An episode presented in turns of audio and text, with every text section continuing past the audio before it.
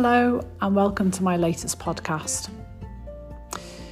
One of the very best things in my work is helping people to think and work through the ending of their relationship well. Ending well. Navigating an ending which is as much about a new beginning as it is about an ending. Talking this through with people who I'm coaching often takes me back to the years before I ended my own marriage and the thoughts and conversations I had at the time, mostly internally, and how different they are from the reality six years on. Firstly, the kids are okay. Yes, they might not be in the position they wanted to be in one house with two parents, but they're okay. In fact, I would go as far as to say that they're happy and maybe even better off than they would have been had the situation remained as it was. Maybe I'm bound to say that because it's what I want to believe. But having two parents happily settled in two houses with new relationships bringing other caring adults into their lives has to be a better option than carrying on in a situation where no one is really happy. Before we split up, it was the main thing, key thing, in fact, the only thing that I really agonised about. Would they be okay? Would they survive intact? Would I be better staying in the relationship until the youngest was an adult? Could the next 12 years be okay if I really put my mind to it? Secondly, I'm okay. Looking back, it was a very strange time, unsettling, heartbreaking, and a one foot in front of the other sort of time. Getting through the initial stage of splitting up, navigating family, friends, moving house, starting from scratch, and when the dust had settled, trying to work out how to sleep alone and cook for one on the nights that the children weren't there, and getting over the heart sinking reality that I couldn't sneak in and sniff their heads every night when they were asleep that I wouldn't see them and hear all about their day every day, and that the choices we had made had a consequence and a cost that would take some time to settle and feel normal, a new kind of normal. The first few months, once the practicalities were done and dusted, were a weird time of all sorts of things, not least of which trying to work out, after 20 years, who I was as an individual. What did I like to do? Where did I like to go? And if I had a day to myself, then how would I like to fill it? The first couple of years were brilliant after the initial shock and exhaustion had settled. Brilliant, as in the liberation of making all those new choices was completely exhilarating. Sometimes that was little choices, like buying the rose scented toilet paper just because I could, right up to bigger choices like where to go on holiday or what car to drive, and massive choices like eventually buying a new house and all the legal and other shizzle that goes with navigating that.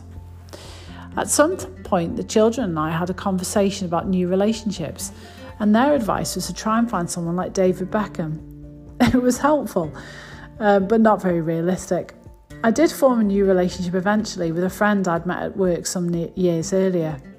It was a wonderful, strange time forming a new relationship in my 40s when I already had so much about me that was fixed, happily so. And the biggest priority was and remains the children. It was also different because I was a whole person with a whole life looking for another whole person. I was independent, happy, and fulfilled. I didn't need to have a relationship, but I wanted one. To be honest, it was a very different place to where I'd entered my previous relationship some 20 years earlier. Meeting the children was the first stage, then spending time with them and us together, and then navigating meeting family and friends. The situation was easier because there were no other children involved, so we weren't trying to combine families.